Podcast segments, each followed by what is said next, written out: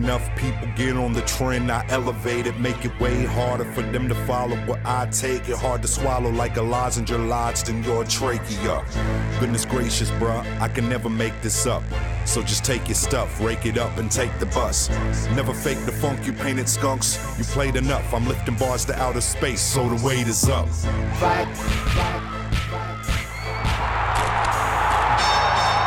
WHUP LP Hillsboro, the center of the known world. This is the Cage Cast, your source for the fighting arts in the Carolinas and beyond. I am Jeff Shaw. Ladies and gentlemen, folks, gender non-conforming individuals, everyone is welcome on the Concussion Cast, including, or should especially, Trevor Hayes. How are you doing today, Trevor? What did you just call yourself? So, help if I turn Trevor's mic on. What did you just call yourself? Was that the most vegan thing ever from your mouth? It was 0.75 vegan on a scale of 1 to vegan. It was 0.7 yet? No, okay. We go over 9,000 only on April 1st, the vegan holiday. Really? That's a thing? It's absolutely a thing. We're coming. I may have just made that up or created a holiday. Either way, it works. So we're coming to you live on 104.7 FM. As always, we're streaming live on WHUPFM.org. So we're grateful to every one of you out there who is stealing your neighbor's Wi-Fi to listen in to the untold stories of martial arts in North Carolina and beyond.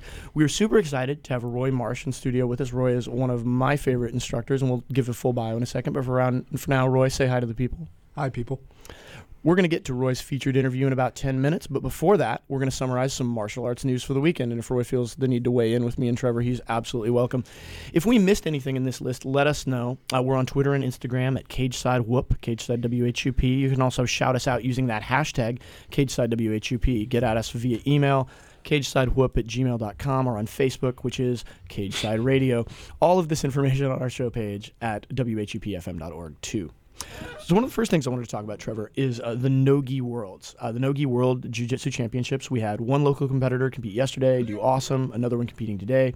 Kim Rice won silver medal at the No-Gi World Championships at Purple Belt. Awesome. Yeah, she did great earlier this year, too, man. She's been on a roll at Purple Belt. It's great to see her really coming her own as a Purple Belt now. I mean, we all saw what she did at Blue Belt. Yeah, Kim won the Worlds in the Gi at the Blue Belt level, and she's been really working hard. Nobody trains harder than Kim. And so I watched her matches, and Kim won her first two matches by submission, guillotined a lady, ended up in the finals, beat a lady who'd flown in from England to compete, beat her in with an Americana from Mount, so submitted her first two opponents. If she's from England. It was funny too because they called the girl for like 45 minutes. Like the girl didn't show up, which was 45 minutes late for the match. Usually you get disqualified like instantly. Like they look for any excuse, but because she had flown in all the way, you know, and then she got dominated by Kim Rice because England time was on time. Always. Like we slacked and Brazilian time is way off. Pip pip, hello governor. Also exactly. Cheers. Yeah. Roy, you just got back from England. Say something in British. Ross, you need to address this. A friend of mine in England. Of course, when I was with him, we also tended to show up at class late, so maybe it is an English thing we don't know about. It's island time. You see, here's the thing. The British are like, you know, prompt because of the whole imperial power thing, but it's also an island, and so island time typically runs slower, so I'm not sure. So maybe... I see what you did there. Yeah, it's possible. Yeah. I don't know. If you're English, shout us out and let us know what's up. I also want to mention, so Kim got a silver medal. That's fantastic. Amazing, excellent performance. Yeah. She lost in the finals to Tara White, who's an outstanding competitor who got an invite to the Abu Dhabi Combat Club Championships last year. Kim has actually beaten Tara before, and I believe can beat Tara again, but it was a terrific match between two awesome competitors in the finals. Jason Mask, who is another Triangle Jiu-Jitsu, four-stripe blue belt, Kim's husband, and a very, very accomplished competitor in his own right, is going to go today at 5 o'clock, so we're going to post updates when Mask's match goes on the Cageside, Facebook or the Cageside Radio Facebook page. He's one of those guys. He was like competing at Worlds as a white belt, I think, right? Yeah, he was like, you know what? I see what Kim's doing.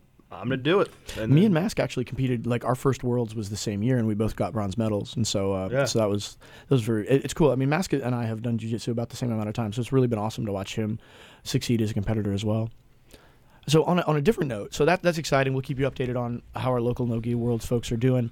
On a different note, and this is something Roy was involved with as well, the Pendergrass Foundation Rollathon was yesterday, 12 hours of rolling and mini-seminars from local black belts for a good cause, raised about $3,500, a little over $3,500 for cancer research. And so I was there rolling, and Roy was there teaching and also beating me up. Roy, do you want to say a little bit about what you taught? Or like, we'll talk about your charity work when we get into the featured interview, but if you want to say something about the Pendergrass Rollathon. Yeah, one, it was we'll talk about this, of course, a little bit later, but I think it was great because, one, a bunch of different people from different schools came together. There was no sort of inter-school rivalry, as is one of the best things about North Carolina. And, of course, the Pendergrasses have been doing this really good cause for a long time. So, we were really happy to contribute. A lot of good rolling. Very tired. A lot of good instruction. I can tell you I'm really going to rip off a few of the things that I was watching on seminars. That's one class. That's another class. Good artist. Another class. So good artists borrow, Roy. Yeah, great artists steal.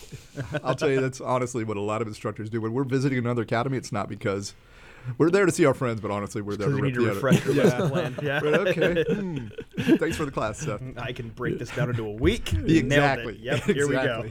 Roy's already dropping gems of martial arts knowledge, but we'll stay tuned for Roy's feature interview in about 10 minutes, and we'll get right back into that. One thing I want to make sure we spend a lot of time on that happened yesterday as well, and if you hear my voice sounding a little jagged, it's because I was in Richmond, Virginia, watching Odyssey fights with Dewan Owens. Last week's guest was the main event. It was a really important and big fight for Dewan. Trevor watched on the live stream, so we're going to break down this fight in a second. Let me just give the people the basics for what happened. So Dewan won in the third round by head and arm choke from the top of half guard. That's a submission, making Dewan has now won. The reason this was such an important win for Dewan is, for one thing, he's now on a 3-fight winning streak with 3 finishes. So he is now a submission expert. Yeah, Dewan Owens, submission specialist. Yeah, see, as Jay Quitfield once told Dewan, it's okay to submit guys too. And it's nice to see him finally take that to heart. So Dewan is on a 3-fight win streak now, 3 finishes by submission, which is very exciting. And the UFC matchmaker Joe Silva was in the crowd, so hopefully that heralds big things for Dewan. Let's break down the fight now. And Trevor, I know you watched it, and as a kickboxer, as a wrestling background, what are some of the things that struck you about the fight? Dewan is a good friend of mine, so he'll probably beat me up in a couple weeks for this, but I'll take it. It's all right. One thing you don't do with someone that has a good wrestling background is try to fire off a lot of kicks. I mean, kicks to the leg, okay to interrupt rhythm and mess the range a little bit, but you usually want to keep them at bay with hands, move beyond the outside of the takedowns, and Dewan came flying in like a terrifying individual with these giant side kicks, and that was really... He was finishing those kicks on the inside of the guy. You know, he was inside the guy's punch range, which means, hey, that's his takedown range. The guy was grabbing Dewan, putting him in the cage, taking him down pretty easily. Dewan did a great job of getting the butterfly hooks and staying busy off his back. But, man, you don't come in and just do giant side kicks on a wrestler. And then you see later on, like towards the end of the second round, started to put his hands out there or throw them things. As was that you? That was me. That was me. You. And you see the guy, he didn't have any range for takedowns. Once again, then Dewan threw side kick, boom, takedown. Yeah. Dewan's kicks did do him some good in the third round. It started to wear. He hit the guy some good body kicks. And then you see the guy was just out of the fight after that. Dewan wore on him a little bit, but, yeah, it was really frustrating. We were there. It was my friend Jeff Loken, our friend Eric Shelton, who's a blue belt from Triangle, was there, a couple other guys that have trained with Dewan, and we were going, oh my gosh, he just keeps. It's like the kid that can't stop sticking a fork in a light socket with those sidekicks. Do you feel like that's kind of a catch-22 though of modern MMA, where you have to put on the show, and Dewan knows he's out there to put on a show. So the flying kick is one of the most exciting, but it does leave you completely open. Yeah, but you think that maybe after the first time, it's like maybe I should think of something else. Where you see when Dewan let his hands go, everything just boom, good hooks, good uppercuts, right back to home, clean. A lot of people like that. That clean striking, it frustrated the guy. Dewan could have done a lot more damage there, I think. But then he kept going back to sidekick, closing the range too close, and then, boom, setting himself for the takedown. Do you also think that maybe it's – I mean, Dewan's jiu-jitsu is very good. So it is. Do you think he was maybe not that worried about being taken down? I've heard that is pretty common.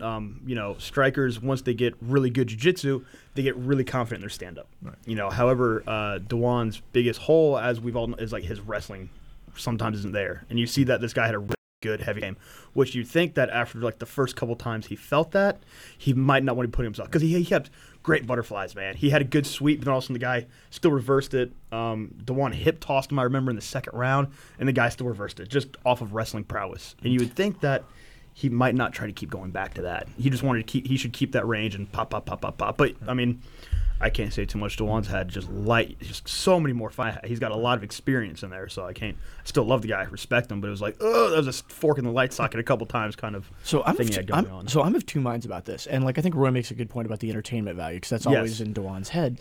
So it was frustrating watching the first couple of rounds because Dewan did get taken down a bunch, and I think what had happened was Dewan didn't necessarily know his opponent, Myron Baker, how good his wrestling top control might be, because Dewan's very good at standing back up and all that such. But, like, Myron trains at Team Conquest, which is a really good school with good jiu-jitsu and good wrestling, and I think that surprised Dewan a little bit. So that was frustrating. And if anybody wants to hear me being frustrated and hear why my voice is like this, go to our Facebook page, and you can see the Periscope replay of me freaking out and yelling.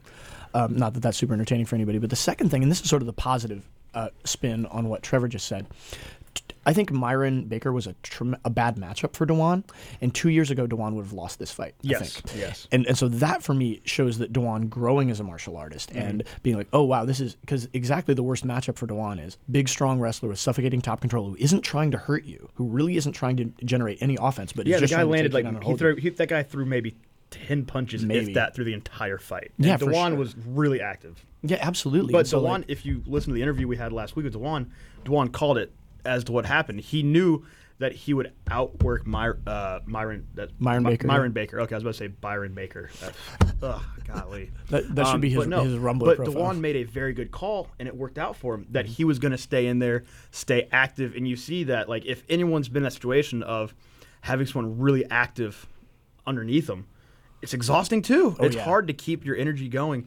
And Dewan did wear on him, and you see the guy all of a sudden going to that third round, his head is down, his hands are up on the guy's shoulder, and that's when Dewan knew he kind of felt the fight was really going his way. And if anyone knows Dewan, that dude does not get tired. Not really. At all. He just keeps going, and he called it as he said that he would break Myron, and that's what happened going to the third round. I think maybe that's why Dewan kept throwing those kicks. He knew it messed the guy a little bit, but it's still that's still so risky. To have people in the crowd like that for it to be. You don't want to lose your win streak. It was still just so risky and hard to watch. I mean, I think that's a very astute analysis, and I want to break down the finish of the fight because Trevor just... Don't say anything I ever say is smart. Don't ever say that. I didn't say smart. I said astute. It doesn't mean the same thing. Well, there we go. I have a thesaurus, or maybe I am a thesaurus. You are. At any rate, so let me break down the finish of the fight because it's unclear from the video that we posted, and it relates to what Trevor said. So Dewan was wearing on his opponent with body shots, body kicks, with his relentless pace. And so Dewan sweeps, ends up in mount, and Myron is trying to recover half guard, which is, for those of you that don't do jiu-jitsu, the mount is where you're basically in the schoolyard bully beatdown position with your knees past the guy's hips. And Myron's like, well, I got to get one of Dewan's legs back between my legs to defend myself. And maybe because Myron was tired, or maybe because Dewan is a beast who is wearing him out, Myron didn't pay attention to where his arm was, and Dewan set up that head and arm choke. So Myron was able to recover half guard, but Dewan caught the choke. And once Dewan gets his hands around your neck, it's kind of a wrap. So let's close up this segment reviewing Dewan's fight. You can watch it on our Facebook page, Cageside Radio, if you want. Like, the upshot is, as frustrating as it was to watch Dewan get taken down, it's still great. We were all super happy that he won. We were so glad to see that. Yeah, and it was and this is a big win for him, and I think it heralds really big things because 3-fight win streak, 3 finishes in a row in front of UFC matchmaker Joe Silva. So hopefully Dewan gets a phone call that'll make him and us very happy. So to close out our news segment, Trevor and I wanted to talk about a non-local MMA fight, which was between two legends of the game. And everyone was interested in the Henderson-Belfort rubber match, where it's the third fight between the two. Henderson showed up looking like he was in good shape. Vitor showed up still looking like a bag of soggy oranges after the TRT debacle. And I really thought that, he would, pull something out and win this with Vitor off the TRT. Other people saying, he's going to come out and blitz Henderson, and that's exactly what happened. Henderson came out. If you ever watch Henderson fight, he hasn't changed the way he stands in, 20 years of fighting, where he has a very wide stance. His right hand is tucked. His right head is really almost dips below a normal shoulder line. And he came out in front of the southpaw, Vitor Belfort, and he put his head right into the line for a head kick, and then Vitor was on him like white on rice, and that kind of was heartbreaking for every true American out there. So. As well as every old guy, because Dan's 45 years old, and my gosh, do I love seeing dudes in their 40s win fights. Yeah, yes. Also, we are hearing that we might have some issues on the air, so if you need to, go to WHUPFM.org, that is WHUPFM.org, for the live stream on the main page. Yeah, and if you cannot hear us on 104.7 in the RDU area. Yeah, you know, and like the 104.7 is very local, so if you're in Hillsborough, you can probably hear us on 104.7. Yeah, I picked it up in Cary. Yeah, like, at some random spots. And I can get it in Durham, but you know, for the record, like if you're ever having a tough time picking up the signal on 104.7, just go to WHUPFM.org. It's streaming from the main page. If you want to hear the replay, which I'm sure you will, and we'll get to the Roy Marsh interview in just a second. If you want to hear the replay, then always go to our show page, the Cage Side Concussion Cast, at WHUPFM.org. Just want to mention a couple more things for news. We want to get right to Roy's interview, so we have plenty of time to spend with him. But I do want to mention U.S. Grappling Greensboro is next weekend, November 14th, so register for that if you all want to compete in Brazilian Jiu-Jitsu. I also mentioned that there is a Fredson Paixão seminar December 5th in Jacksonville, North Carolina at the Killer Bee Training Center. Fredson is a legend to train with, black belt under Osvaldo Alves, one of the only guys, maybe one of only two guys who skipped a brown belt, went straight from purple belt to black belt. If you do Jiu-Jitsu, you know how often that happens. And four-time Mundial champion, I believe. So it's at Killer Bee Training Center December 5th. We'll post something about that to the Facebook page in a bit. You know, one of Fredson Paixão's favorite techniques. Can anyone tell me one of Fredson Paixão's favorite techniques? That would be the wrist lock. And you know who else likes wrist locks? Mr. Roy Marsh. We'll be back in 15 seconds with a featured interview of Mr. Roy.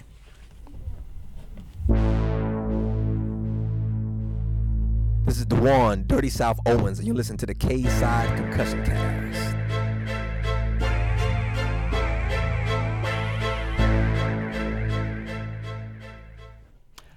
So we've had Roy with us for the first segment. Thanks for commenting on the news of the day, Roy. But we want to talk specifically about you and your own martial arts journey to your current status. And I want to give a little bio on you, which is Roy's a black belt under Royce Gracie, one of the very few tested black belts. And when we'll talk about Roy's black belt test during the course of the interview, he's also the owner of Team Royce Gracie Southern Pines, a successful school, and is one of the most sought-after instructors around for both seminars and private lessons. He just got back from a seminar tour of Europe. We're doing seminars and private lessons, which is his second such tour. On a personal note, Roy's, other than my own instructor, Seth Champ, who is obviously the person who's taught me the most about jiu-jitsu, Roy is one of two guys that have taught me personally the most about jiu-jitsu, so he's one of my favorite guys to learn from, and it's always a pleasure to have Roy Marsh. Hey, thanks, guys. Wow, that kind of came out radio. You sounded so NPR. We're gonna have to. You need to walk out that door, come back in, sounding like a man. I'll give you a steak, and then you can talk. Yeah. Roy's doing his best Ira Glass voice. Exactly. There's no professionalism. Yeah, right. Exactly. Professional. Look at my Birkenstocks come back. I'm a big fan of it. You can borrow mine. Birkenstocks aren't vegan though; they're leather. So you can't wear leather. I can't wear leather. What am I?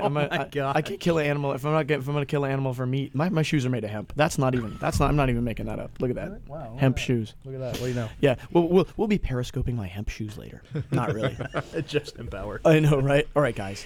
I've reached peak hippie. Reining us back in.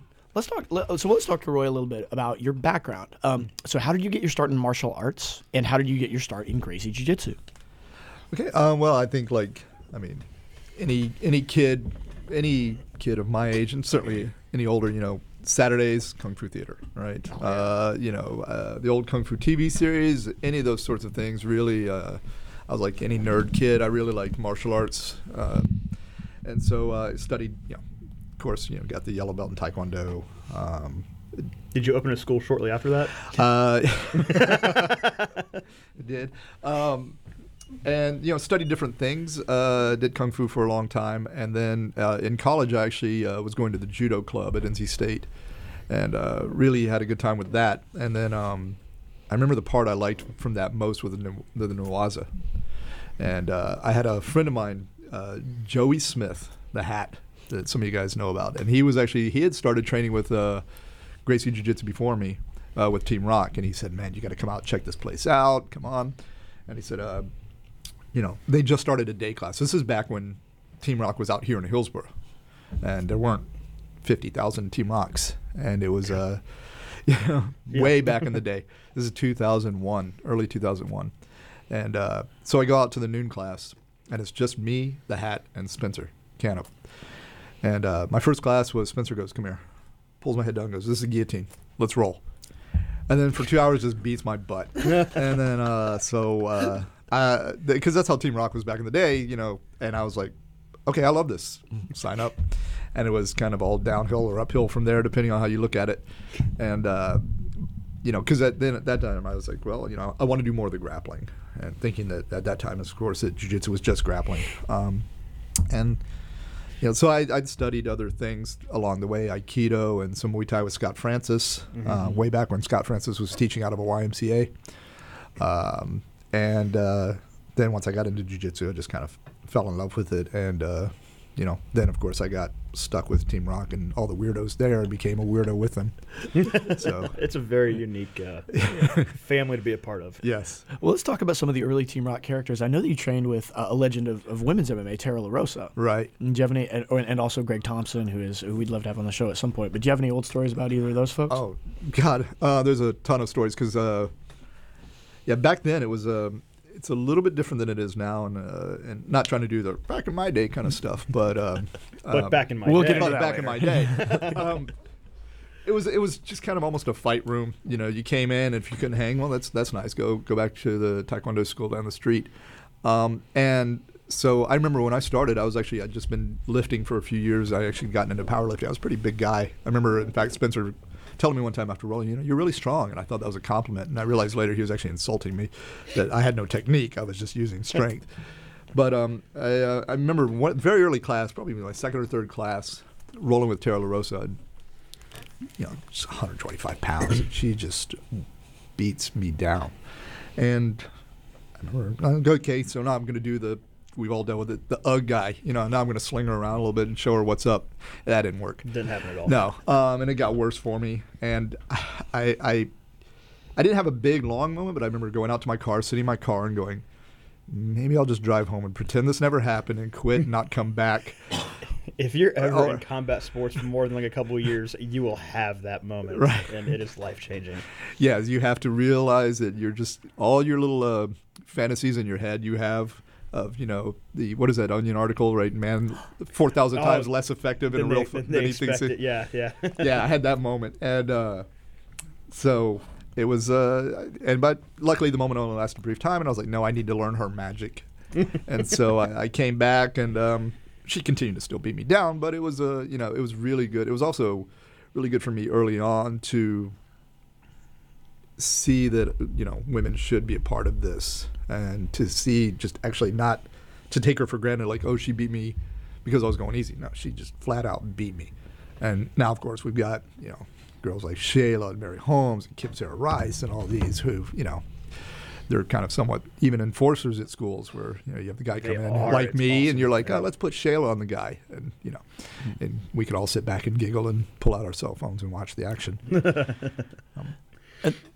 Yeah, this is one of the things that I love about jiu-jitsu, which is that it is more about the technique. And, like, right. So I'm curious, like, let's set a framework for some of the conversations. Like, what is jiu-jitsu to you? The philosophy of jiu-jitsu. When I say what is jiu-jitsu, how do you explain it to me?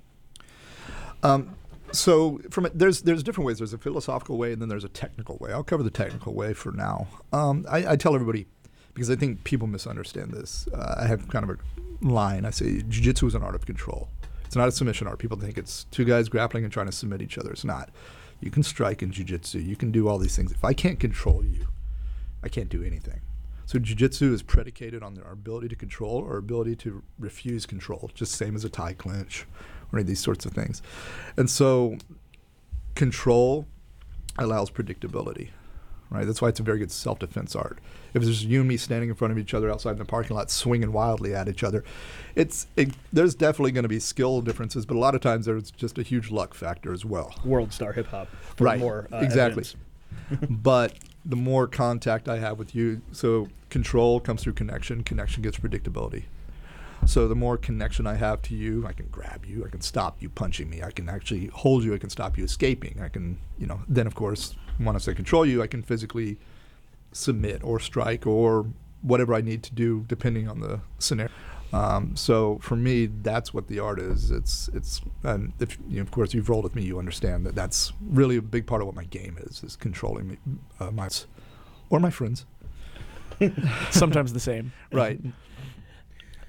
So that's, to me, that's kind of where my difference in the way I teach and the way I view jiu-jitsu from some guys who, you know, it's two guys with spats, like throwing up crazy submissions at each other back and forth. And it looks kind of like, you know, two, you know, wild ocelots going after each other. During the next segment, I watch a lot of archery. Babu, babu. Well, during the next segment of the interview, I want to talk to you about the proper place of competition and like how an art for entertainment is different than an art for self-defense. Right. But for now, I want to continue talking a little bit more about your personal journey and your journey to black belt. And so you got your black belt in a ceremony down at the Valencia Brothers Academy in Miami. Right. And obviously that was the culmination of a long journey for you. Very long, yeah. How long did it take you to get your black belt? 13 years. Yeah. So... yeah, definitely not one of these 6 or 7 year black belts. I think the hoist guys definitely. I saw a meme one time that said, "How can you tell a hoist black belt?" You know, it's like he's old. It's like because it takes us a really long time. But it's again because I think, you know, we'll get into this a little bit because hoist actually needs you to do more than just know a small part of the Gracie Jiu-Jitsu system. But yeah, it's 13 years, 2001, and then I guess So. And so, like, so for those of you that don't know, like, so at most academies, you know, your instructor hands you a belt, and that's, you know, everybody has sort of a different tradition. But recently, and the Valente brothers have done this for a long time, but the Hoist Network are doing this, and they're making a documentary about this, I think, this test, where you go into a room with 30 or 40 black belts, and things happen in there that are not allowed to be discussed outside of there. Right. So I know you can't talk about the specifics. No, I'll tell you everything. Just kidding, Guy. Just kidding, Pedro. I could hear Hoist getting on a plane right now to come find me. Well, yeah, you know, everyone knows it's totally healthy to have Hoist mad at you. Exactly. But, like, I know you can't talk about the specifics of what occurs. Like, just to give the listeners some background, the Valente brothers, who studied directly under Elio Gracie, who invented Gracie Jiu-Jitsu,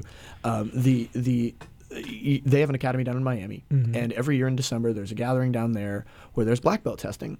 And I know you can't talk about the specifics of the test, but maybe you can tell us what going through that test meant to you, like how it changed you, whatever you can tell us. So we'll get the background, like you said. You know, got my blue belt from Hoist. I got my purple belt and brown belts actually from Rodrigo Gracie, but he is with Hoist, so it's not like I jumped to another organization or anything. They're together, and actually. Those mean a lot to me because I'm actually pretty. I have a ton of respect and with Rodrigo as well. But the black belt those were tests more like you would normally encounter in a school, right? You go, he shows up, he says, "Hey man, you go with that guy," and then watches you guys try to kill each other, and you know, talks to your instructor. Then you know, actually Rodrigo paired me up with. I remember for my purple belt. Do you remember Aki? Oh yeah. Yeah, and I think Aki at the time was a brown belt, and I was just a blue belt, and we had like a death match for like, and it was no gi, so it was death match for like 15 minutes. And I remember looking up, and Rodrigo just had this big grin on his face, just like, yes, kill each other, yes.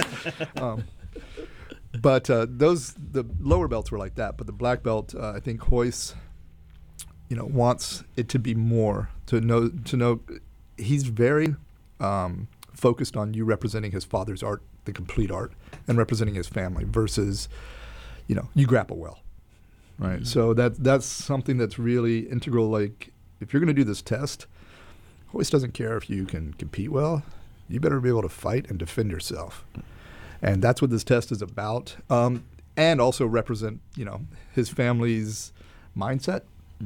And so the test is extensive in the sense that it's going to test you mentally, emotionally, your knowledge, both of the history and the just technical knowledge and everything. And honestly, like, you know, whether you back up so back up for just a second.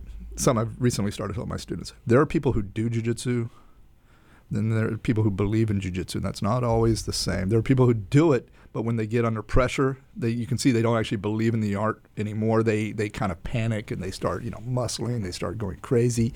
They don't have the faith. And so I think this test is intended to see, do you have the faith in even worst case, in all the worst case scenarios?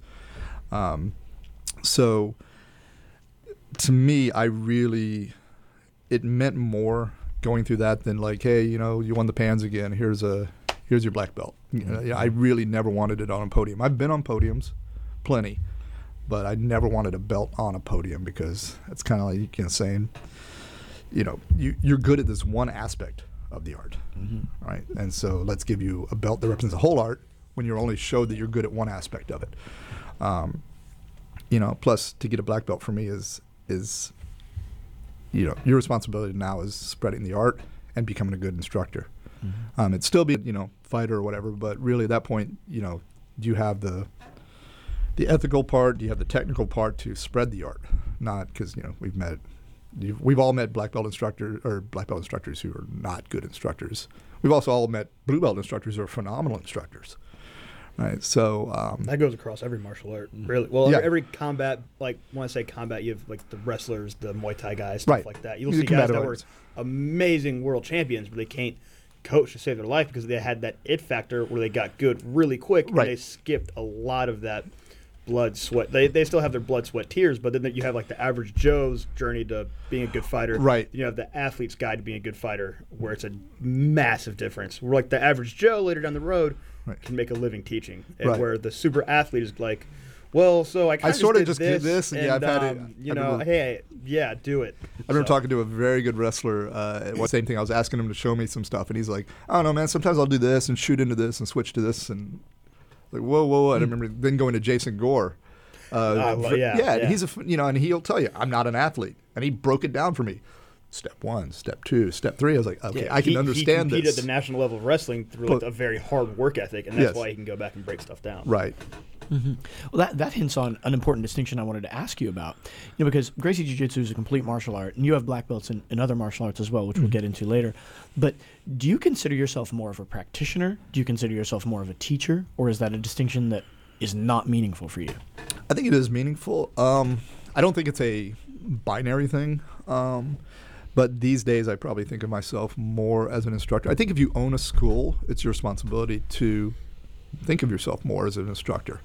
And I actually differentiate even between instructor and teacher, right? I think instructor, you just teach in techniques. And teacher, you need to run a class, and you need to, you know, have an impact on people. Not to get too philosophical or, you know, too crazy about it, but, you know, you want to positively impact people.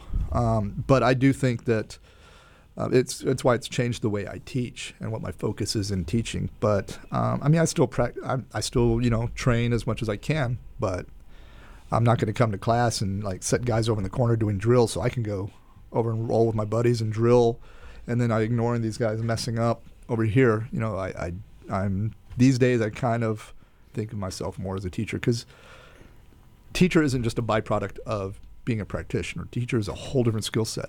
And if you don't practice that part just as much as you practice your techniques, you're going to be poor at it. You can be a black belt practitioner and a white belt instructor because you just haven't drilled, quote unquote, those techniques either, those abilities. You haven't built those abilities.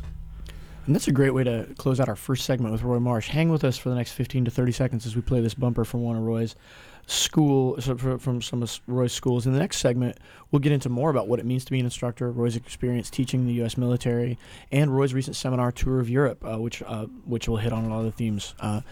This is WHUP, Hillsborough, North Carolina, 104.7, streaming live on WHUPFM.org. This is Team Royce Gracie Southern Pines, and you are listening to the Cage Side Concussion.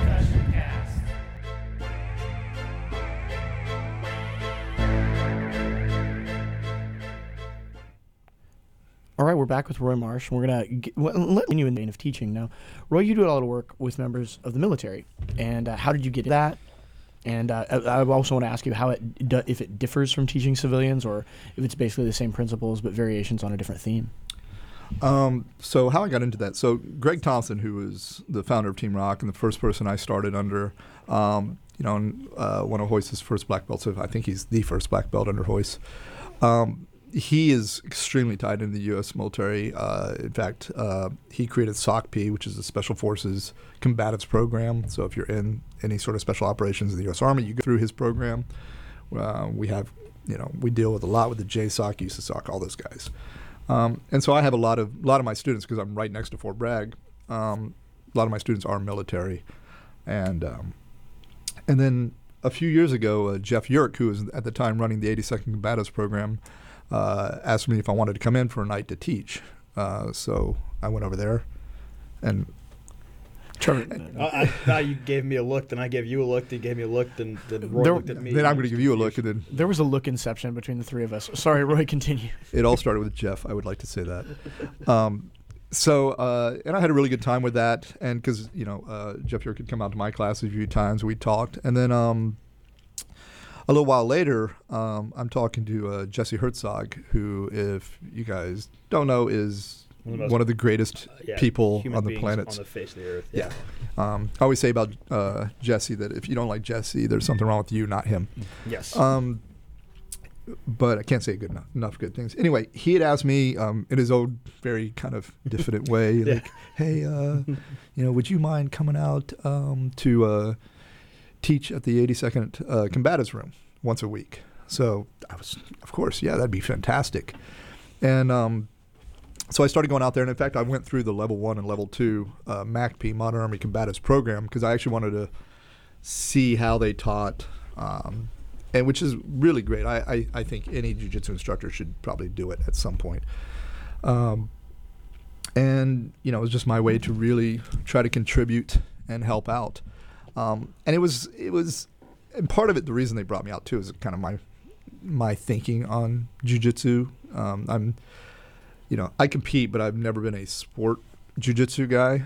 My game is still very old school, fight-oriented. When we started Team Rock, the whole conversation of self-defense and sport jiu-jitsu didn't exist. It was just jiu-jitsu and most of us were coming from different martial arts backgrounds. We were there to learn another fighting art, not to come in and, win some tournaments. So it was pressure-based.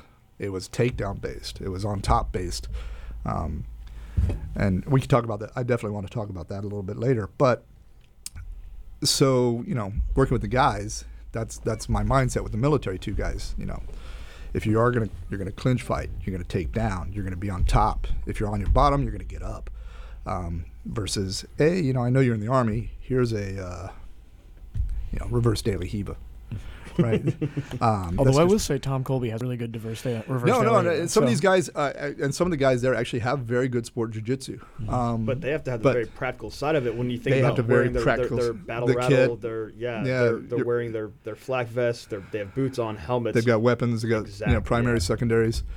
It's a whole different reverse daily Hiva when you have 70 pounds of gear on you, like that's goes out the window. Yeah, so it really helped focus. And sometimes, some people, they go to a school and it's not that focused, but my clientele and my mindset coming up have always been fight-based and, dominate position-based. And so it really helped me even clarify that more. And again, I'm there to teach, to hopefully contribute to these guys' ability to stay safe, not to win tournaments. And, many of them do compete. Mm-hmm. And MMA, of course, Team Rock Fables, very strong MMA team. And competition, but the best MMA school in North Carolina. I'd have to say definitely, and I'm very good friends with a lot of those guys. But that's kind of my mindset with doing that and how I got into it, and any way I can always help those guys, I do. And that segues nicely into another question. You talk about the role of competition and mm-hmm. jiu-jitsu, we're all in it for different reasons. I mean, even if there's a core, if you're in the military and you have a kit, you're worrying about clearing a room, it's different than someone who's into it for their own health, for their self-defense. Right. But so you have an excellent blog that I would encourage everybody to read that we'll link on our on our Facebook page, where you write a lot about the proper role of competition in jiu-jitsu training. And you're not a fundamentalist on either side, I don't think. There's some guys that say you should never compete. There's some guys that say competition is everything. Right, exactly. And you're in neither of those places. So I guess I'd like to hear you sort of explain what you think competition is valuable for, what you think the excesses of competition are, and how you feel that plays into it. Yeah, absolutely. I think it's kind of funny. Some people do think I'm a self-defense purist, even though I've competed a ton and my guys compete a ton. And you won the Worlds, the No-Gi Worlds. Right. I believe your foundation has to absolutely be self-defense. As an instructor, I think it's almost criminal to give somebody a blue belt who can't actually defend against the most common attacks. They come into class, they're learning barambolas, they're learning all that, and they never learn how to deal with a punch, they never learn how to deal with clinch fighting. All of it, like even boxing. You learn jabs and slips. Thai boxing, like to start out, you learn to check kicks and not really fire. Like that's I think that should be the core of all martial arts, is that self-defense side. Right. But the thing is, a lot of martial arts still have that core. Yeah. And I think a lot of jiu-jitsu schools now skip that core. Mm-hmm. And that's where the kind of pushback against these schools. I've met white belts who literally have not a clue how to clinch at all. Mm-hmm. How to do a takedown, how to with somebody trying to punch, how to get out of a headlock. And to say, if you just train long enough, you eventually figure it out is a bit specious. It's going, well, if you roll long enough, you'll eventually figure out how to mount, so I'm not going to teach you how to escape mount. My good friend Rick Screeton said it best. If you have a black belt in anything and I can stuff you in a trash can, then you don't have a black belt. Right. And even you, Jeff Shaw, you still do jits with hits, as you call it. Of course. Yeah. I remember one day you hit me with little gloves, and I was like, oh, look at this little guy. I'm going to throw him on his head now. Forget this. The angry vegan. Angry vegan. But... on the other side, of course, and I said, I wrote a blog about competing, and it's actually funny because it was actually after a blog I wrote about the importance of self-defense. Mm-hmm. And so the same people who really loved me about the self-defense blog actually didn't like what I wrote about the competition, because I was pro-competition. Because do I believe that you should train for competition? No. Even when I came up and we would compete a lot, we never trained with the point of competition, because you fight the way you train. And if I'm if I'm obviously concerned about winning competitions, I get to throw out 90% of jiu-jitsu. Right. I don't need to do takedowns, probably, because it's actually a waste of time to burn your energy trying to take a guy down who's just going to pull guard. So I'll just pull guard first. I don't need to learn how to defend punches. I don't need to learn how to defend dumb things, headlocks, things like that, which will happen in a real fight. So you focus on a few things and you just drill the mess out of them until you're really good at it. It doesn't make you a very good fighter. So that said, I would rather my guys lose trying to do a fight style of jiu-jitsu, take down, dominate, pass, finish, versus pull, stall, advantage. I'd rather them lose that way than win something else. But to the question of competition, absolutely it's important, because two things, especially if you don't compete. And I tell everybody this, no matter how hard you and I roll in the gym, we'll never match how hard you're going to roll in a match, especially at white belt. Yeah.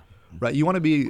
I think Jake said once, the closest you're going to get to a real fight, street fight, is a white belt match at a jiu-jitsu, right? Because guys are just going nuts, squeezing each other like crazy, throwing each other all around. Headlocks. And you're going to be more tired in 30 seconds than you are in that 10-minute beast roll you had at the gym, because every grip that guy gets is the hardest grip you can possibly do. And not only that, but if I roll with you, Jeff, I know your game, you know my game. If I roll with you, we kind of know each other's games. Even if we go hard, you're not going to surprise me. If I roll with you and you looked at me, no. But I'm good. We know we're not out to hurt each other. Right, yes. We also know that I'm not going to be surprised necessarily by you, or vice versa. Right. It's the fear of the unknown, right? In a safe way, you go to compete. That guy is going to go as hard as you as he can, probably. You don't know he may be the best triangle guy in the world. You don't know it, right? So you don't know what to watch out for, and that's what a real fight's going to be like. You don't know if that guy who's bowed up on you at the club is a phenomenal fighter or if he's just crap.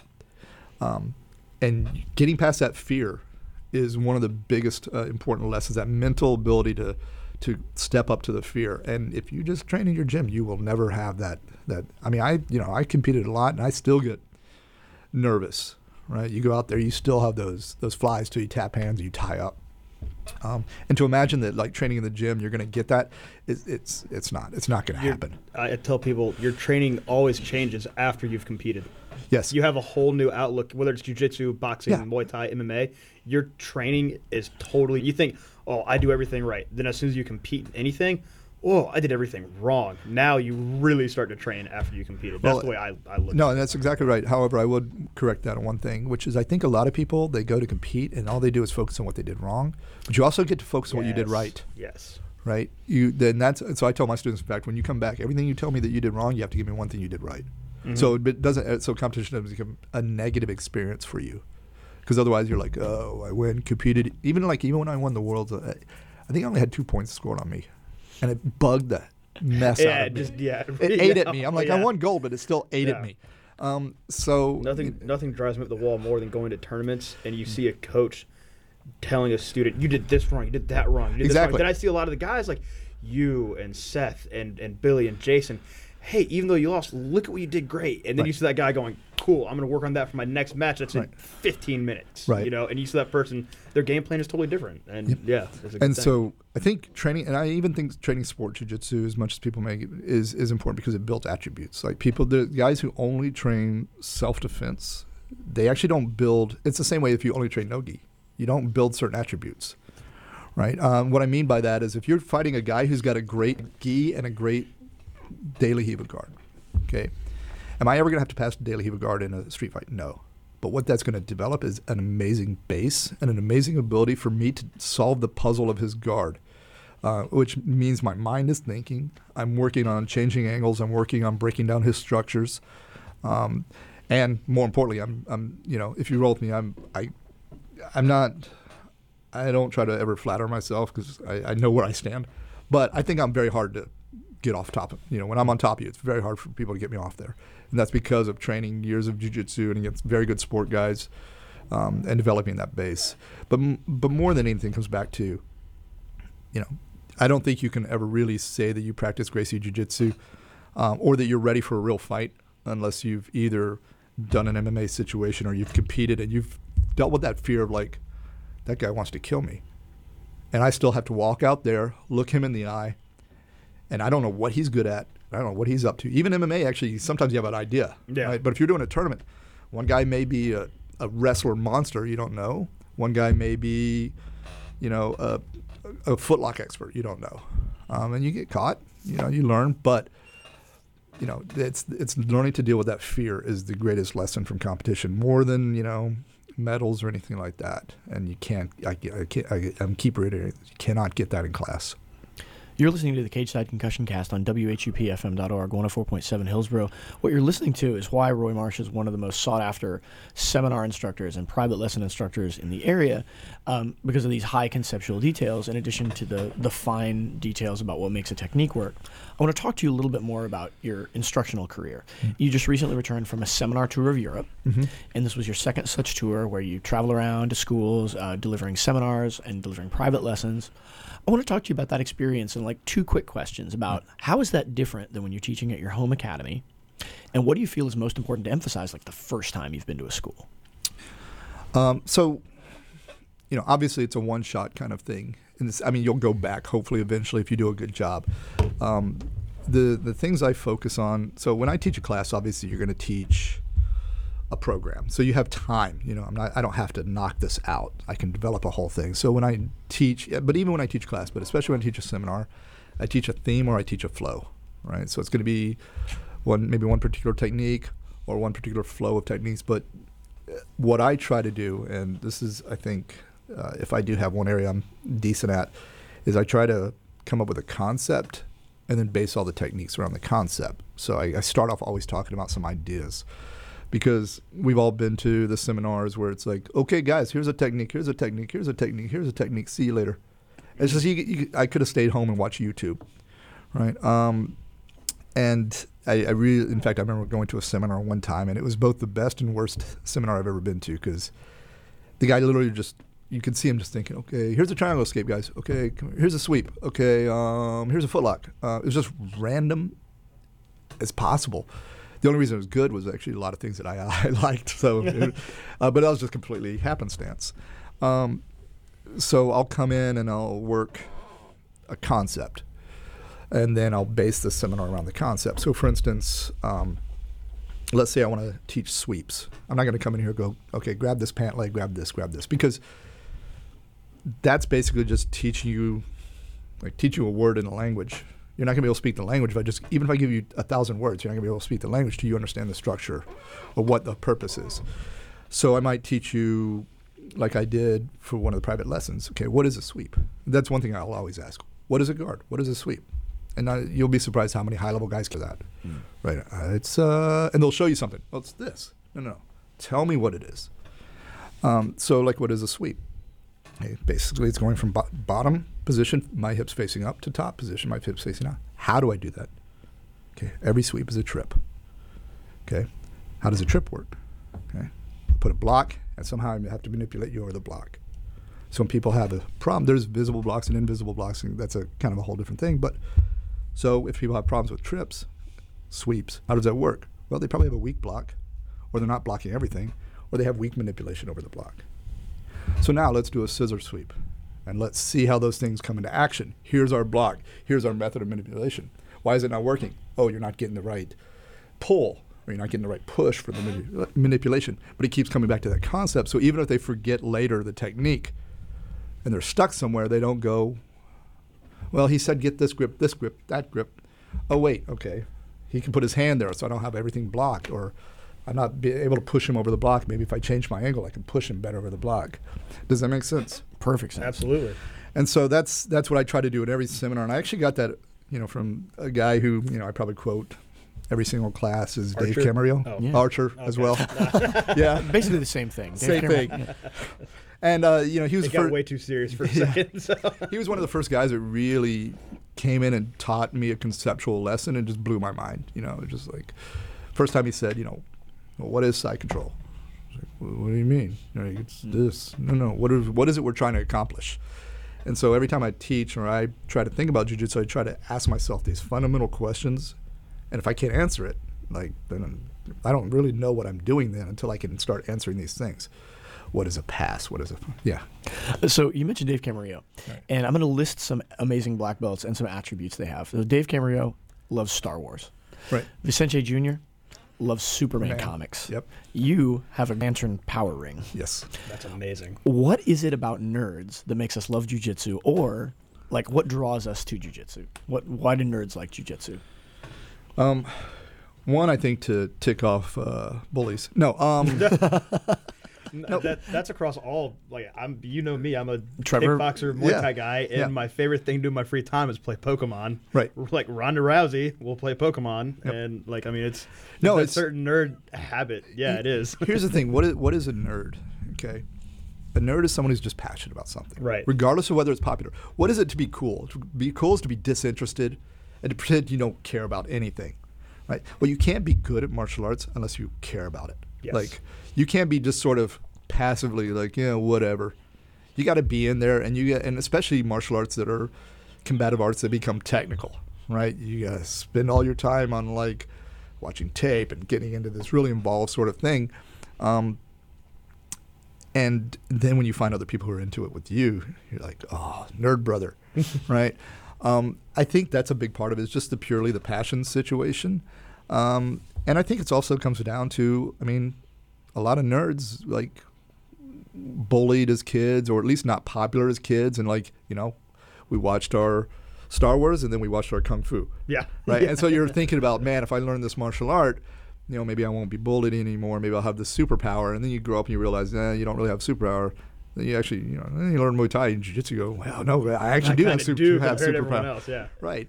And so, I've noticed, like the people that do it, like everyone, like their ideologies about that martial art carries over from that person they'll follow. Like you, like hearing you talk, I'm like, all right, that's why you like Green Lantern. Like that, everything is based off of just like the guy really has no physical prowess; he just has his imagination that he has to live off of, and his and how creative he is, and how he breaks stuff down. And I'm like, listen to you, I'm like, he would like Green Lantern. I get this. I understand that. I hadn't even thought of that. I guess that's a good point. Oh, like, man, look at that. Very important question. Deep thought. Which Green Lantern? Oh, yes, wait. Hal Jordan. Okay. Yeah. Okay, good. I got to admit, I'm a Jon Stewart / Guy Gardner guy. Oh. You're Guy. How are you a Guy Gardner guy? No, I'm off the show. Goodbye. Because I'm a sucker for a redemption story. Oh, okay. I'm a sucker for. That's a pretty big redemption story. Yeah, no, and so so like we're getting close to the close of the interview, but I want to ask one question that was really important for me to ask. So you mentioned some of the other arts you've practiced. You've practiced a little bit of judo, wrestling, Muay Thai. You have black belts in several other arts, in Hapkido, for example. Once you made an analogy to me that learning other martial arts is like travel. How is learning other martial arts like travel? I think one of the problems with a lot of martial artists, sometimes they become purists in the sense of my martial art is the best, right? And that's a ridiculous statement. I hate hearing that. I hate that so because much. One, it assumes that all outcomes are equal, right? Like, it's the best for what? Well, like, if I need to fight to the death, guess what? Probably knife fighting is the best style there is. Like a Ducali or a Screamo. Right. I need to worry about not going to jail. That's definitely a bad art to learn, right? If I need to learn just to defend myself, I think Gracie Jiu-Jitsu is phenomenal. If I need to learn to go out back and just beat the part of this guy, then Muay Thai is a very good art. But the outcome changes. So I think when you hear people say, oh, Aikido is useless or this is useless, that's ridiculous because they're not taking into account useless for what. But when you train other martial arts, I think and this is a problem with MMA, guys train different arts at MMA. They go, I'm going to become a great MMA fighter, so I'm going to go to his MMA or his Muay Thai class. I'm going to learn the teep and the round kick and the Thai clinch. Now I know Muay Thai. I do jiu-jitsu. I'm going to learn triangle and armbar, and I know jiu-jitsu. Well, you don't know the arts. You only know a couple techniques from them. Yeah. And so, but even if you never learn the techniques, it's the mindset that is the most important thing, and the other attributes that you learn. So, for instance, if I teach, you know what I learned most from Muay Thai and boxing was angles and range. Mm-hmm. Exactly. Not techniques. The techniques were definitely there, and that came back to applying to my jiu-jitsu, was learning, because jiu-jitsu guys are hard. Most jiu-jitsu guys, especially ones who don't do like self-defense oriented, they have horrible range control. Right, they just don't understand that concept. It's like someone can be a good wrestler in MMA, but if they don't understand that 2 or 3 feet of the arm length between you and I, they don't understand that entry. Their wrestling kind of goes out the window. Or like the jiu-jitsu guys that can't enter in an MMA fight, they don't understand that. How do I enter in here? Wait, now my jiu-jitsu's out the window, and you've seen it happen. Brandon Thatch and the guy in Brazil, he knocked out a black belt, I remember, because he just kept trying to rush in and then knee to the liver. But that's like one of those, I never say Muay Thai is better than jiu-jitsu. I tell people jiu-jitsu will save your life in more ways than Muay Thai and self-defense. But it's closing the gaps between the martial arts. And so, guys, we're closing up on the end of the show. We have about 3 minutes left. So we usually do a segment called The Parting Shot, which we're going to skip this week, simply because I was so fascinated listening to Roy's answers.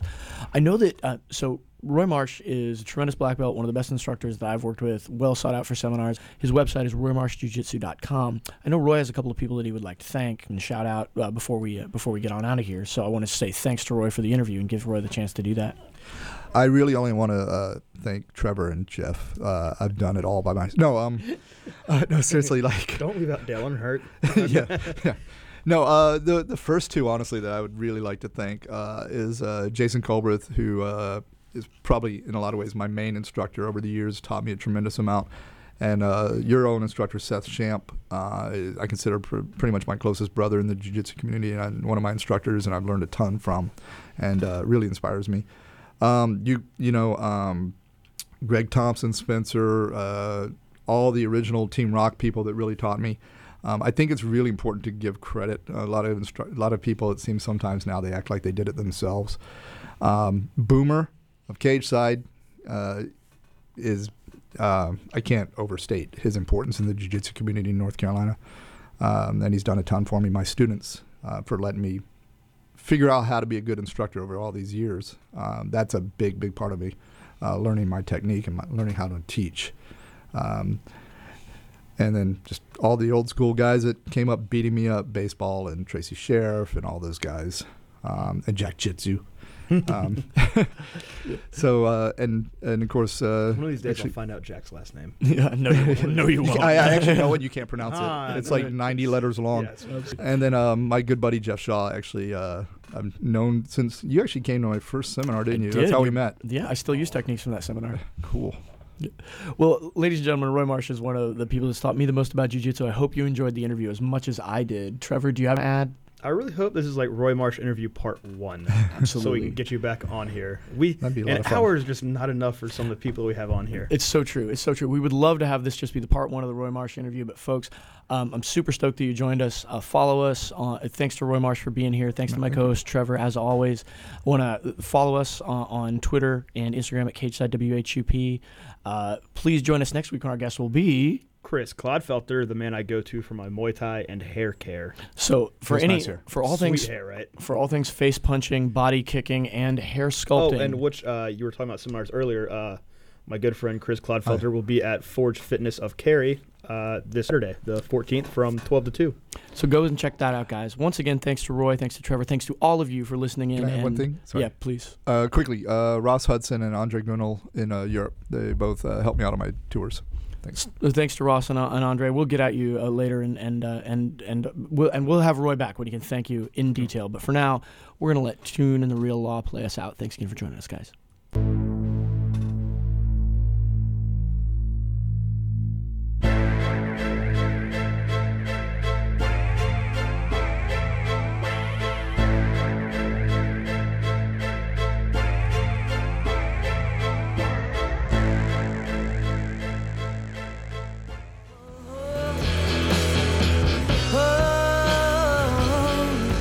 WHUPLP Hillsboro.